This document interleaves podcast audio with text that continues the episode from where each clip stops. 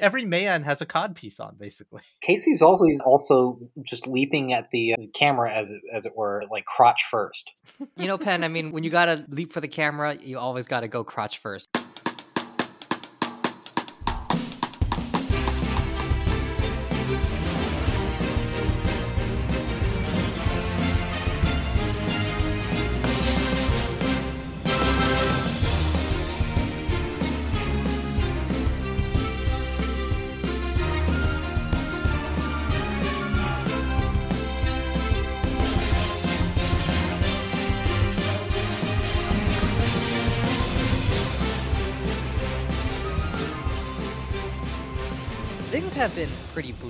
Both in the world and on Quarantine Comics. From the Ukrainian and Russian notebooks, Batman's never ending bat trauma, women trying to find meaning in the latter half of their lives. So this week, we're returning to our childhoods by finally reading something happy, everyone's favorite green superhero, the Savage Dragon. Ah, uh, Roman, sorry. We are actually reading about another green superhero. This week, we're reading the original run of Teenage Mutant Ninja Turtles by Kevin Eastman and Peter Laird in all of its black and white glory. And that's basically every Turtles comic from their 1984 first appearance in a little indie book to the early 90s when they become a major cultural phenomenon. I'm Ryan Joe. And I'm Roman Segel. And we're two guys who think that since the Ninja Turtles live in a sewer, they can just shit anywhere and it's totally fine. I've never thought about it that way. And joining us this week to bask in our nostalgia is returning friend of the pod, Penn Genthner. Now, Penn is a learned dude, having read cover to cover the decline and fall of the Roman Empire, as well as Winston Churchill's six volume history of World War II. And now he's read cover to cover the six volume Ultimate Teenage Mutant Ninja Turtles collection. I am so sorry, Penn. But he volunteered. And not only that, he also educated himself on the extensive and convoluted publishing history of the Ninja Turtles, such that I'm confident introducing him as our resident Ninja Turtle scholar. I am so sorry, Penn. Welcome, Penn. Hello. Penn, which Ninja Turtle did you pretend to be? Raphael. Why Raphael? So my friend Kyle was the one who got me into the Ninja Turtles, and he wanted to be Leonardo because he was the leader. And I guess I was Raphael because he was the turtle who sort of had the problem with that. I like that the uh, the grade school interdynamics are already starting to. Yeah, that's amazing. I love how it kind of like paralleled it right into your Ninja Turtles allegiance. Roman, who who are you? Oh, straight up Donatello, one thousand percent. What about you, Ryan?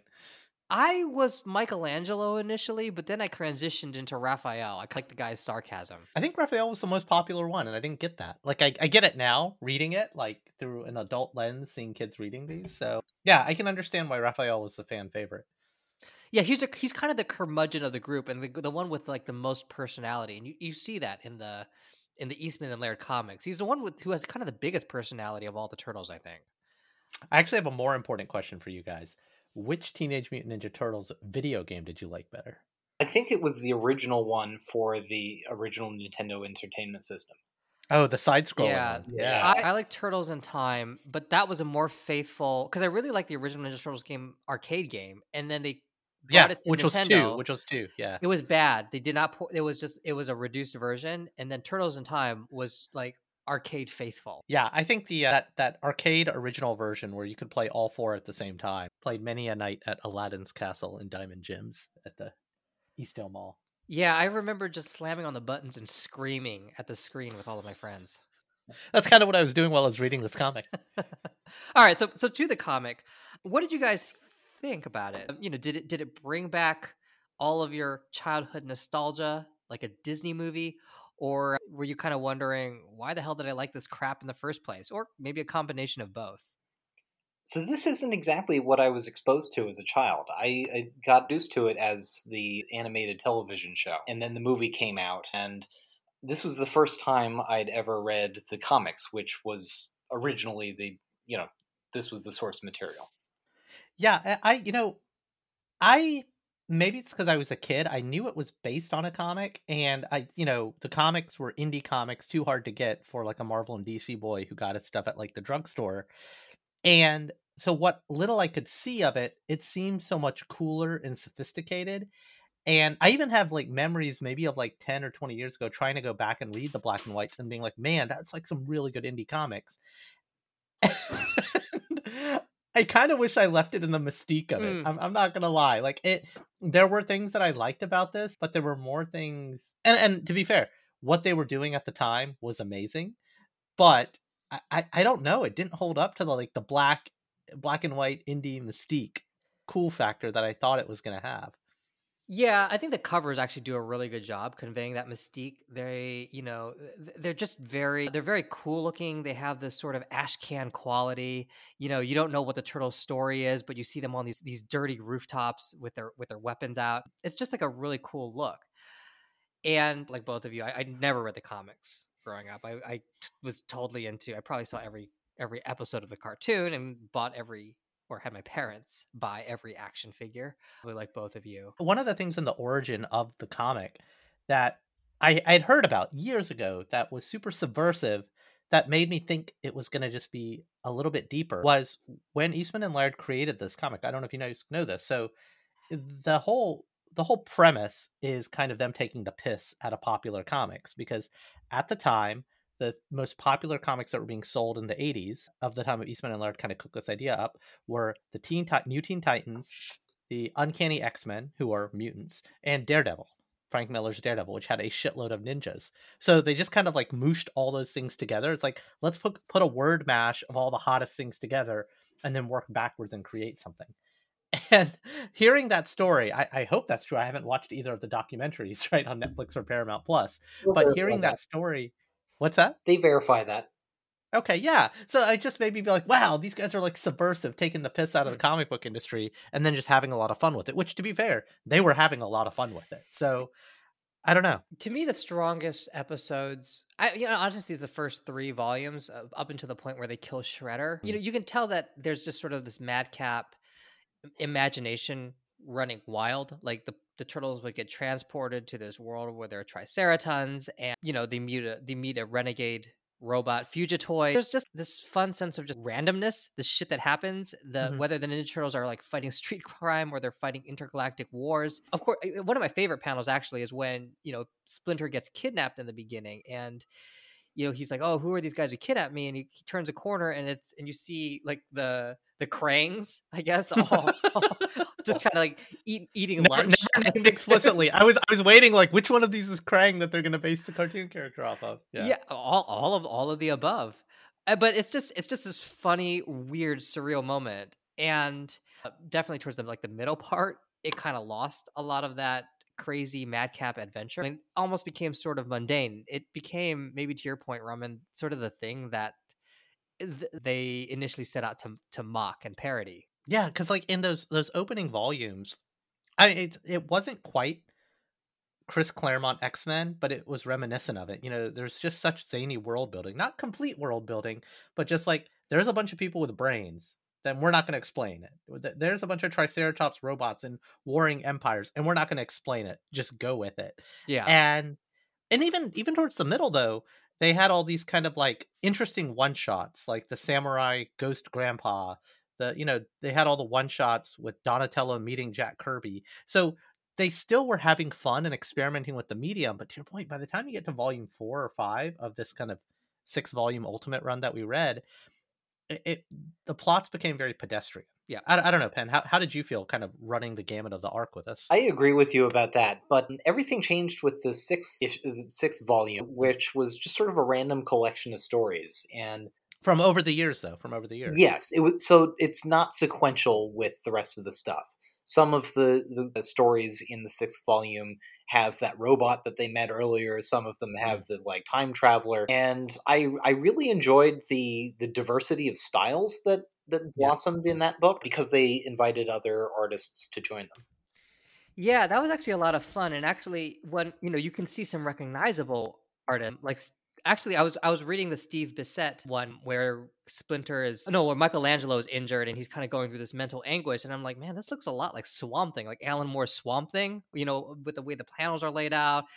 They're trying to show what it's like to work through a serious injury. Um, you've got all these demons, and then it was like, oh, it's Steve Bissette. It's the guy who illustrated Alan Moore's Swamp Thing. So of course, and then Richard Corbin, who's who's a really famous heavy metal guy. Heavy metal, the magazine, not the not music. You know, he had a, a one shot as well. So, eh, and actually, that last volume, one thing that it really emphasized to me is how towards the end of Eastman and Laird's tenure in the early '90s, the the turtles had been were kind of like devoid of imagination, and so seeing that, reading that volume six it was what I enjoyed about the earlier episodes of the Turtles. Just that kind of madcap adventure where weird shit just happens for like no reason. Like they go into a bar and start consuming drugs and just start getting well, a bar fight. And, and, it's worth noting, like uh, Volume Six is not even released in chronological order to the first five. The first five are kind of sequential, and Six is this collection of almost all these homages that you know, as the turtles were, you know, lighting everyone's imagination in the comics and the creative space, everyone wanted a turn. Everyone wanted to play with these kind of really cool toys, and you you just get this beautiful smorgasbord some are hits some are misses but yeah volume six is almost just a standalone thing that you can read by itself without having to deal with you know i, I think you should just read like volume one two three and six yeah i think you can skip four and five I would agree with that. I, I, would I would definitely agree with that. You can stop reading the the, the ongoing series once they once they behead Shredder, which is the, the turtles are surprisingly lethal throughout these books. Well, and then by by the time you get to the latter two volumes, it becomes almost pedestrian. And there were moments again, it was a super long, drawn out story arc. Why do oh. I give a oh. shit about April and her sister? Yeah. I don't give a shit about all of this stuff. And it'd be it, it because it was juxtaposed against the turtles dealing with some very real shit. well, like, what is going on? I mean, even that was I, I kind of get the sense there's like a lot of times where the turtles are like training and trying to figure out what's their next mission or not not their next mission, what is their purpose. And I actually think that's Eastman and Laird trying to figure out what the fuck to do with the turtles. Like it it's kind of reflective of I don't know what to do with the with the Ninja Turtles. I don't know where to send them. So I'm just gonna have them train and think about like what should we be doing? Oh, um, just milk it. Just milk it at yeah. this point. Because by this point, I, I was kind They're of famous. It, yeah, I was intermittently reading the letters pages, and like the movies are being made, the cartoons and the video games are being made, and they're underwater on everything. And and and I, it was a big mistake, I think, to move Casey and April into their own journeys. As you mentioned, it's not that interesting. You know, April kind of goes off and has her issue with her sister.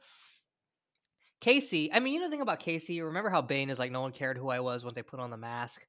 No one cared about Casey Jones until he put on the mask. and when he takes off the mask and starts raising a baby in a trailer, it's just like that is it is you have jumped the shark with Casey Jones. It is over. I hate to continue channeling my inner Ryan, but something that really like pissed me off about this book is we're gonna shit all over it. We're gonna put mutation ooze all over it. No, because like, look, the, the first two to three volumes was it as sharp as my memory was of you know wow these really cool indie black and white comics where they all have red bandanas and all that stuff like no but it was still pretty good and pretty entertaining and i really came to appreciate the value of good inking because there were hmm. some issues where they just clearly weren't inked at all or barely inked at all and you lost all the tone all the shading and I went back and I looked. I was like, did they change the artist? And it was no. They just kind of got lazy, and the really good inks were covering up the really kind of bad art. like it was like it it reminded me of stuff like some of my like junior high friends would draw. I, I hate to say I, that. I, I really again the the story creation, the character creation was massive, but I don't think the art was keeping up with it. Eh, or and I'm being I'm really hitting hard on the pencils versus the inks. Are you are you talking about towards the end when towards the middle? Um, towards the middle. There's just where they've just given up on inking some of the issues. I had a, a, different experience of that because for the first three volumes that I read, I got the color classics, which what had, Penn get off get off the podcast. They went back to the original black and whites and just colorized them. So it's this, it's the same panels and stories and everything, but it, yeah, it full color all the way. Until, so how did it look? Well, yeah, what, what was your how, how did you feel about the colors? How did you feel about the art? The colors worked. It was like it was it made it more like watching an episode of the animated TV show. It felt different in black and white once I got to volume 4. Did they change the colors of the masks or did they keep them all red? They kept them all red. It's it's it's interesting though because it's something we talk a lot about on this this pod Penn is like trying to consume it the work and to be clear i read them all electronically not in like ashcan comics but i think i got what's whatever was called the ultimate edition and so it was majority black and white and it, it definitely does change your consumption context right like i knew i was consuming something very different from the comics even though by by the time you get to a certain point you start to see the zany nature, the madcap nature. Yeah, it was, but but I and I'm I'm very curious to like see some of these color pages. Did they redo the inks? Because there's just uh, Ryan. I don't know if you know what I'm talking about, but somewhere in volume two, volume three, they just kind of gave up on inking it, and it just the, the drawings just get like really the art gets really really pedestrian. You're right. All the all the lines are like a lot lighter in volume three, and it looks like it's the same artists, but it's not necessarily the same style. Yeah, so and, I, and the two used to collaboratively pe- like collaboratively pencil and ink over each other. And I read in one of the letters pages as they started to get more and more busy, they would kind of like create them completely independent of each other. And they were they even said it was kind of like when the Beatles did all their solo albums. Is kind of how they felt. They weren't riffing on each other as much as creator towards the middle. I'll give you I'll give you a very specific example. I think I'm in volume three of the Ultimate Edition, page 171 where you kind of have the massive like foot soldier battle in the streets of New York City. There's just like no inking. Other it's tracing. It's not real inking. It There's looks no depth. It looks like I mean they definitely looks like they used a pen. Um, it looks like they were in a hurry. So I have to admit, I know what you're. I, I'm looking at it right now. I actually like that for some reason, and I like it for the very reason that you don't like it, which. Why am I not surprised? That well, yeah, it does look a little bit amateurish, but you know like like uh, you're like you're reading out of some kid's sketchbook right? It doesn't have the sort of polish that some of the later episodes have. Or but earlier I, episodes yeah but i i actually i don't know. You know what? There's this is so this is the one where they kind of have that renegade triceraton and they're gonna about to take on just like shredder's last stand. It's this big full on assault.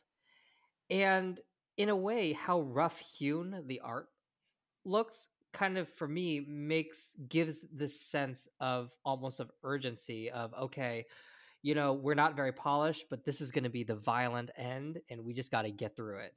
It's not something that i would want to see throughout the entire run but i remember looking at this and thinking oh this looks really kind of sketchy but i i actually kind of appreciate how how rough it all looks. And yeah it, so so to me that's why it worked for this particular section. I actually really liked in a way the the art even though it was well i i, want to i want to be really clear. In in this kind of third volume there are some pages where there's some semblance of inking where it is rough and cross hatched etc and there's other ones where they're literally just kind of drawing over the lines. So i want to make sure we're talking about some of the same pages. I don't mind the indie comics look. What i don't like is when there's a lot of depth and dimension to the work and then they just completely abandon it for and, and it's in the interest of time it's not in the interest of the story i guess no I, I, I i agree i mean i'm not saying that this is an intentional decision I, I would if you said they're working on a deadline i would be like yeah they probably are and yet i i think it worked i mean well i say that as if that is intentional but i think it it, it was it served the story well somehow i you know it wasn't something that really bothered me you know the way unpolished art would normally normally bothers me. Actually one thing that i'm just flipping through it one thing that did bother me though the way they draw the tails on the on the turtles makes them look like penises. That was always that was constantly distracting. I was like what is that? Uh, oh, no, honestly honestly the way they draw um, i mean again their their mastery of female and male anatomy is equally Liefeldian in the sense yeah, that some of the men, I mean, every man has a cod piece on, basically. Well, remember when Casey Jones has the baby? The baby looks like a middle-aged man. Casey's always like... also just leaping at the uh, camera, as it, as it were, like crotch first. I, you know, I, I I never noticed that, but you know, Penn. I mean, when you're when when you gotta when you gotta leap for the camera, you always gotta go crotch first. It's rule of law. You know, what, one thing. Well, speaking of all the leaping, like as as critical as I am of the art, the one thing I will say is you know, say what you will about the cheesy plot, the cheesy writing, and the inconsistent art and inks. These guys actually have a superior mastery of like sequential art when it comes to action sequences and fight scenes. Like at first, you know, in the first couple volumes, I was just kind of flying through it. But as I went further, when you know you remove all dialogue for four pages and you just kind of have these like jump cuts of action scenes and you're trying to telegraph what's going on, I really felt like I was watching a, an amazingly choreographed fight scene because they clearly thought about who's on what side of the room. Donatello's falling to the bottom, then this guy's going to stab that guy, and I yeah, it was it was really well done. Well, I liked when Michelangelo, one of the it's in the first volume or second volume, I think, when Michelangelo kind of, I think it's Michelangelo. That's the other problem with watching reading it in black and white is that every, you can't really tell which turtle is which. Oh, hang on, in color you wouldn't either because they all have yeah, because they all have red masks. But mm-hmm. you know, when when he's kind of intercepts the people stealing the co- stealing the toys, and then he goes on, he tries to, you know, he tries to attack the van, the getaway vehicle, and then there's this high speed pursuit across across New York. I thought that was actually really well done and well choreographed. That was actually that was a fun episode.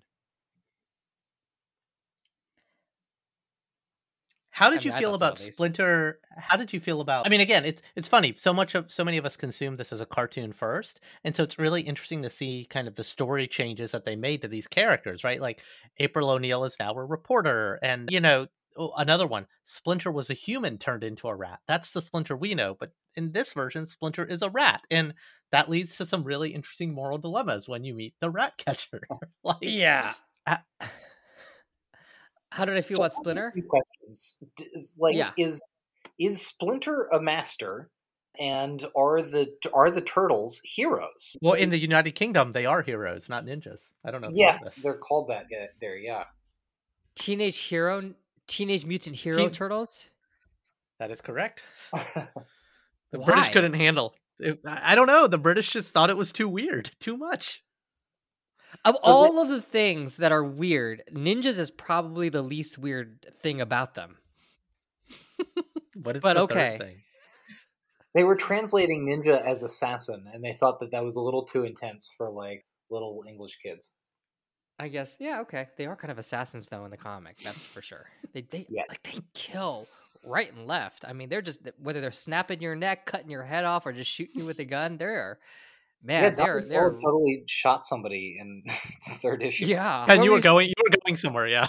No, so like Splinter basically guides them to achieve revenge. They do that, and then he like he disappears for a long time on his own sort of vision quest. Yeah, yeah. I don't even know and what he was trying to do. I don't know. There's this aura of like respect and mastery around him that I don't think he achieves as a character in these comic books. He, he's actually kind of a non-entity in a way. I know, like, there's this line where April said, "Oh, you're my father to me," and it's like, yeah, that was unearned, really... unearned, unearned. Yeah, what does he really do? But yeah, he just kind of like he kind of goes off on his own. I guess he trains all the turtles in the background. There is one sequence where I think he's directing them during a combat. Oh, when uh after Leonardo gets his ass kicked and thrown through the window, you know, Splinter is sort of choreographing, telling everyone what to do, being a field general. But aside from that, that's the only time I actually noticed Splinter being a leader. Every time, a lot of other times, he seems sort of hapless. And the other question was, are the turtles heroes? Because they, they like they achieve this revenge. They stop Splinter from doing some other crime that he was involved in, but then they some other criminals arrive back in town they negotiate with them for territory and basically are like okay so long as you stop attacking us we'll let you have your part of town or whatever the philosophy of the Ninja Turtles is strangely is is kind of consistently sort of revenge driven or it's about sort of the necessity of violence and let me give you a few examples. There's that i mean besides the fact that the turtles are always exacting revenge there's that kid who's getting bullied in the sixth volume and you know his father's like no non-violence is the way to heaven and then donatello basically says yeah but you know sometimes you gotta kick some ass a little bit and he's like yes i i, I realize that now. My father was i i realize my father can't isn't right about everything. That's one example. There's another one where this elderly is actually it's also in the sixth volume where this elderly couple gets accosted by some th- by some home invaders. And the the the final shot is the is the the old man buying a gun. So yeah, the last thing in this whole series, I was disappointed in that. Well, yeah, again, I, you have to re- you have to you have to end it at volume five because volume six is a bunch of one shots. Wait, I just want why were you why were you disappointed in that? Growing up, they I don't know. They fought with ninja weapons. They were, yeah. My idea of them was as like heroes mm. of sort, and, and heroes in a half shell. One could say. I don't see some like scared old white man buying a gun as heroic. Yeah, I, I no, I, I, I agree with you. It, there is something, but I mean, it's it's the the Ninja Turtles in the comics are vastly different than the Ninja Turtles in the cartoon, where they're they're sort of harmless and it's all for yucks. Here they are going to kill you. Like they they go on missions of assassination. I mean, um, there's there's oh, there in the last story arc, the war for New York or whatever. You know, the woman is the the female protagonist is like, oh, you know, we have to go. We have to. You must promise me you'll kill them. And they're like, yeah, we're gonna kill them. And then at the end, she's just like, okay, well, you know, we've satisfied our need for revenge, and I I hope you find something new in your next journey. That's not just like, and and the last shot is Leonardo being like, yes, we will. like, okay, okay. Can, uh, little... can someone explain to me, Can someone explain to me at the end of Volume Five who the old man is? Oh, I didn't understand that either. I was going to ask you guys. Did you guys know who's the who's the sad oh, Russian dude or the in, sad Serbian guy? Who who is he? He was in the he, the apartment below the shop that blew up. They followed his story over several issues. So I wonder, is this is this subversive storytelling? Because i you know, the guy I think was listening to the radio about the Bosnian Serbian conflict mm. at the hmm. time in the '90s, or was it just uh, kind of the way I felt about Casey Jones in Volume Three, just this kind of meandering side plot that never went anywhere? That like, I, I would say the latter. Notes at the end of the the issues in the uh, the Ultimate Collection, he expresses regret that they continued it, and they, yeah, that he identifies he, that they sort of petered it out. Yeah, he really doesn't have anything to do with any of the Turtles' adventures. So I was kind of waiting for him to kind of emerge as a supervillain or something. I thought it was Shredder. I thought it was Shredder. That for oh. the longest time, I was like, "Oh, this is Shredder didn't actually die. He just, you know, he's either hiding out or lost his memory and something will like awaken him. That would I guess that, I guess yeah, I guess the thing is like you have this guy who's genuinely just traumatized by the bombing in Serbia and you're also we're also in a comic where you have triceratons so it's just like this disconnect in tone and i'm not saying that everyone thing has to be like funny and everything has to be or everything has to be you know nothing can be serious but it just felt like two completely different comics. And you know, maybe it's also a reflection of Eastman and Laird as they're, you know, kind of responding to things that they're seeing, their personal attitudes and thoughts. You know, they, they might have kind of outgrown the sort of storytelling that they did in the early part of Ninja Turtles, though that is the sort of storytelling that resonated with me the most, that felt the most creative and the most fun. And it's something I kind of I missed as we talked about earlier yeah, that was actually another thing. The the initially there's like so many interesting, colorful side characters, and at the end, the final villain that they fight is basically Shredder's elite guard, Shredder's henchmen, who you have seen before. It's like you're fighting a bunch of like side characters, and it's like, why is that? You have this opportunity to really kind of create this really interesting, unusual villain, which you have been doing in the first couple of issues why why is that eh, towards the end it's just like it's all the all the demons are internal and anyone who's trying to kill the turtles are just kind of like either they're rednecks or they're or they're run-of-the-mill mobsters or they're run-of-the-mill ninjas and that was actually really bit disappointing for me. That that loss of of color. In penn's case that loss of color was literal. Indeed. So penn as someone who's dug in a little bit more on like the history the evolution of the turtles. I mean, are there any interesting kind of tidbits that you pulled out? There are two movies that I saw. The well, there's an episode of The Toys That Made Us. Season three, episode one is on Netflix. On Netflix, and Turtle Power on Paramount Plus. Um, and Turtle Power features a lot of interviews with Eastman and Laird. And it talks about how Laird had already started this little studio. Eastman joined him very early in life. I think it might have been his first job. They started Mirage Studios together and started producing the stuff. It was successful, like with, but the second issue sold like, I don't know, 60 times more than the first issue even printed. And they rapidly started developing this intellectual property empire. And the the toy branch of that sort of lapped them in terms of we have to come up with a new character to produce because we're on a schedule to roll out these these toys. So they had they had to expand the intellectual property with uh, the cartoons and everything to accommodate what they were doing with these toy sales which were just through the roof and did that create like create a friction between the two creators or just a friction between like the ip commercialization and the actual comic i guess so the creators were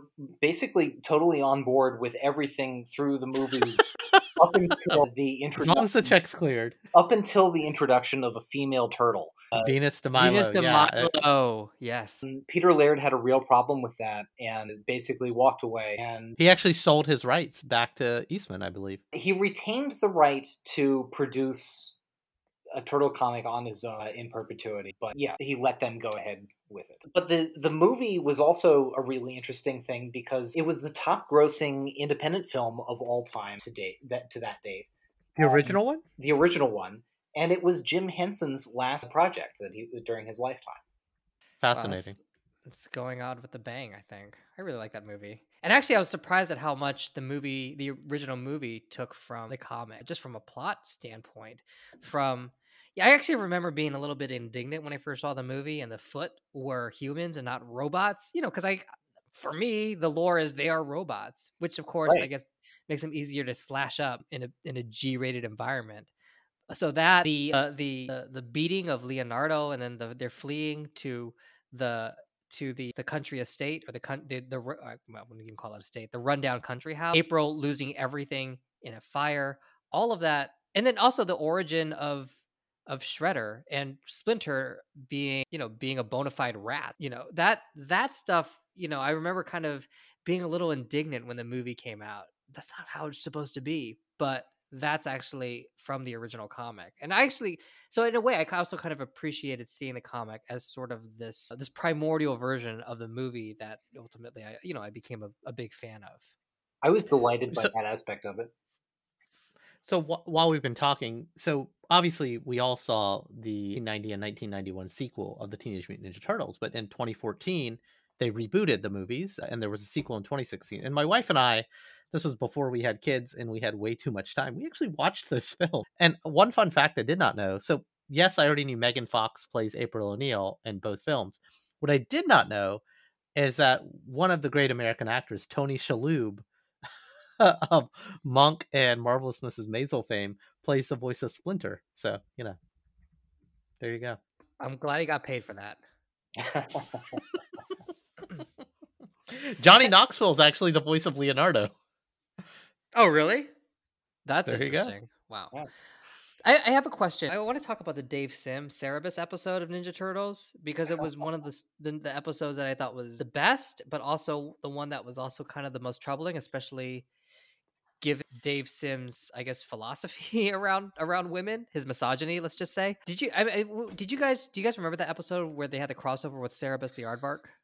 Was it in volume six? I saw some. I was flying through was. volume six. It was volume one. They they have. Oh, they. Oh, right. Yeah, Yeah, they they land in like a foreign land. I forgot her name.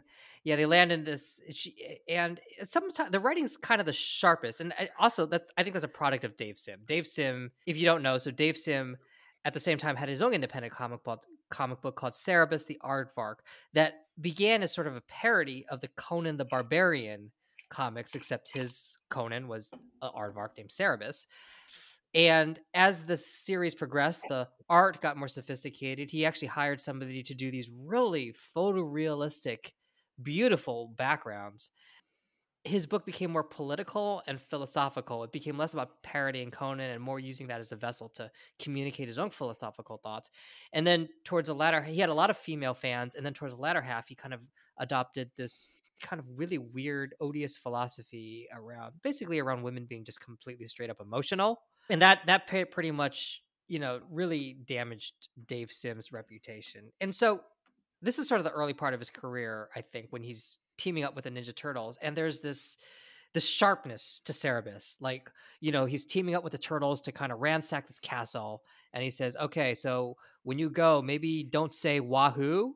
You know, he's he kind of kind of sticking it to to the way Eastman and Laird write the turtles, which is what I liked about it. But at the same time, there's also this like the female there is the is this is this bimbo, right? She's like a straight up dumb woman caricature. I mean, the turtles are always telling her, "Oh, would you please just be quiet, stop talking?" And I, I kind of wonder if that's Sim's influence as well. And so that's kind of my conflict there. And I was wondering if you guys like, you know, saw that, had problems with that too. Yes, I didn't think it was that far off from the little attention they paid to April O'Neil, though. Mm.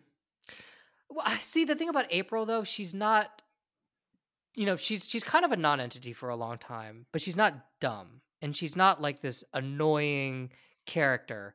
She and then towards and then later on, there is this attempt to humanize her, especially when they go to the when they go to the the house.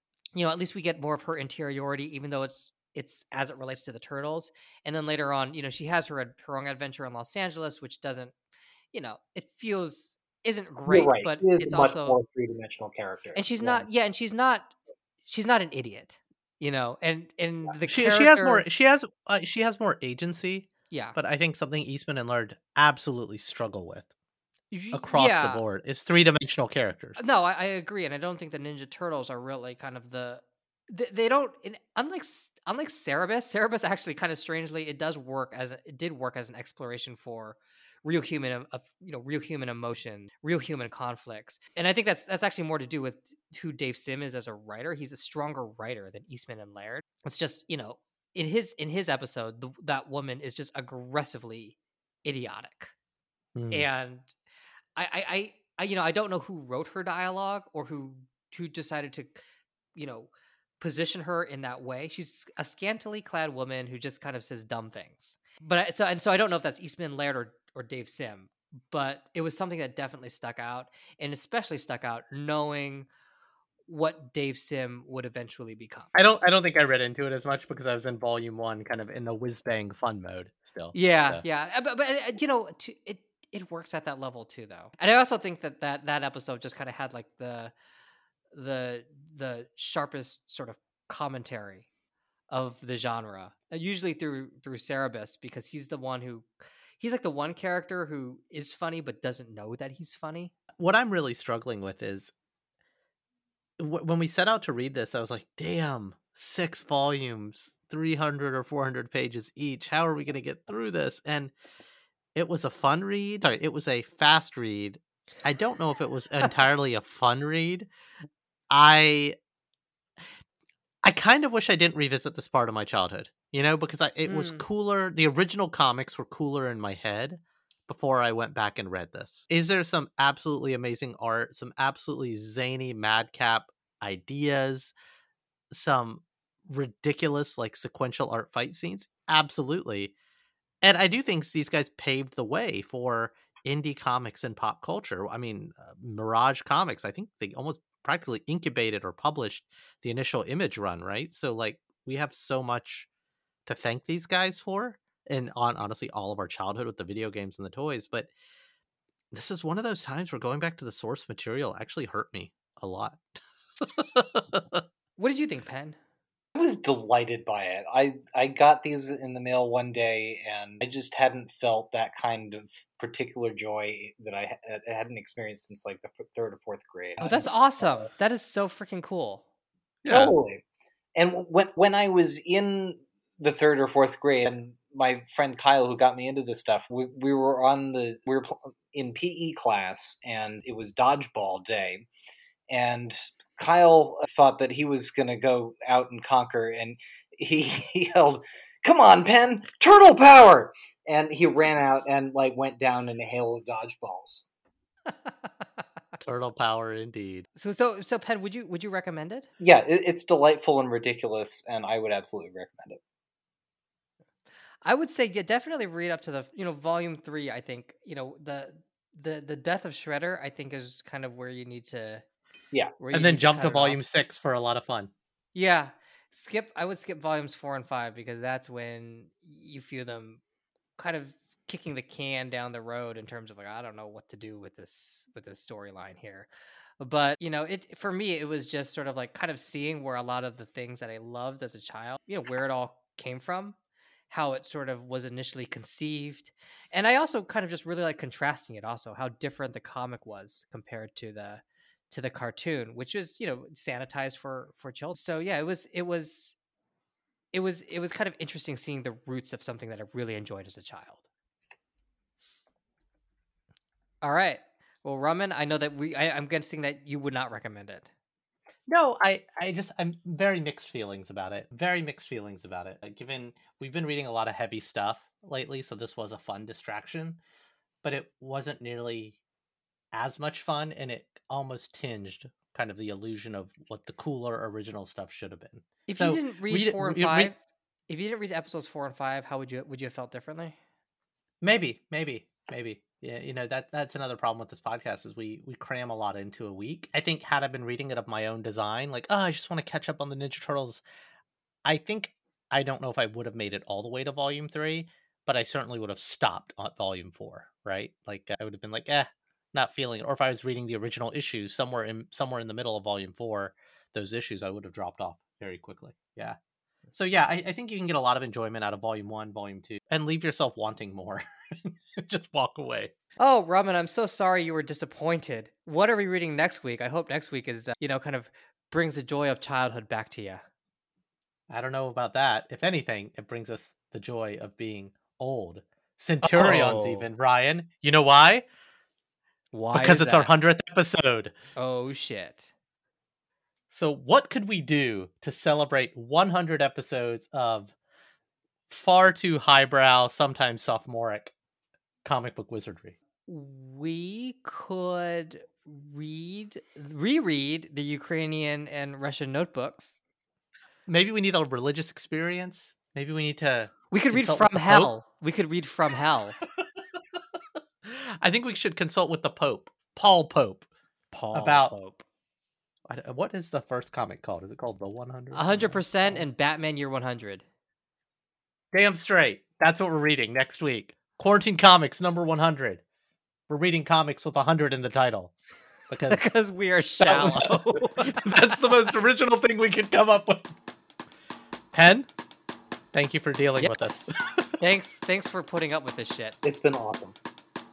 And that's our show. Like what you heard? Be sure to share with a friend, subscribe, and leave us a review wherever you get your favorite podcasts. See lots of pretty pictures of the books we read at qtdcomics.com. And since we're sure no one's listening, prove us otherwise. Shoot an email over to say what I got right and what Ryan got wrong.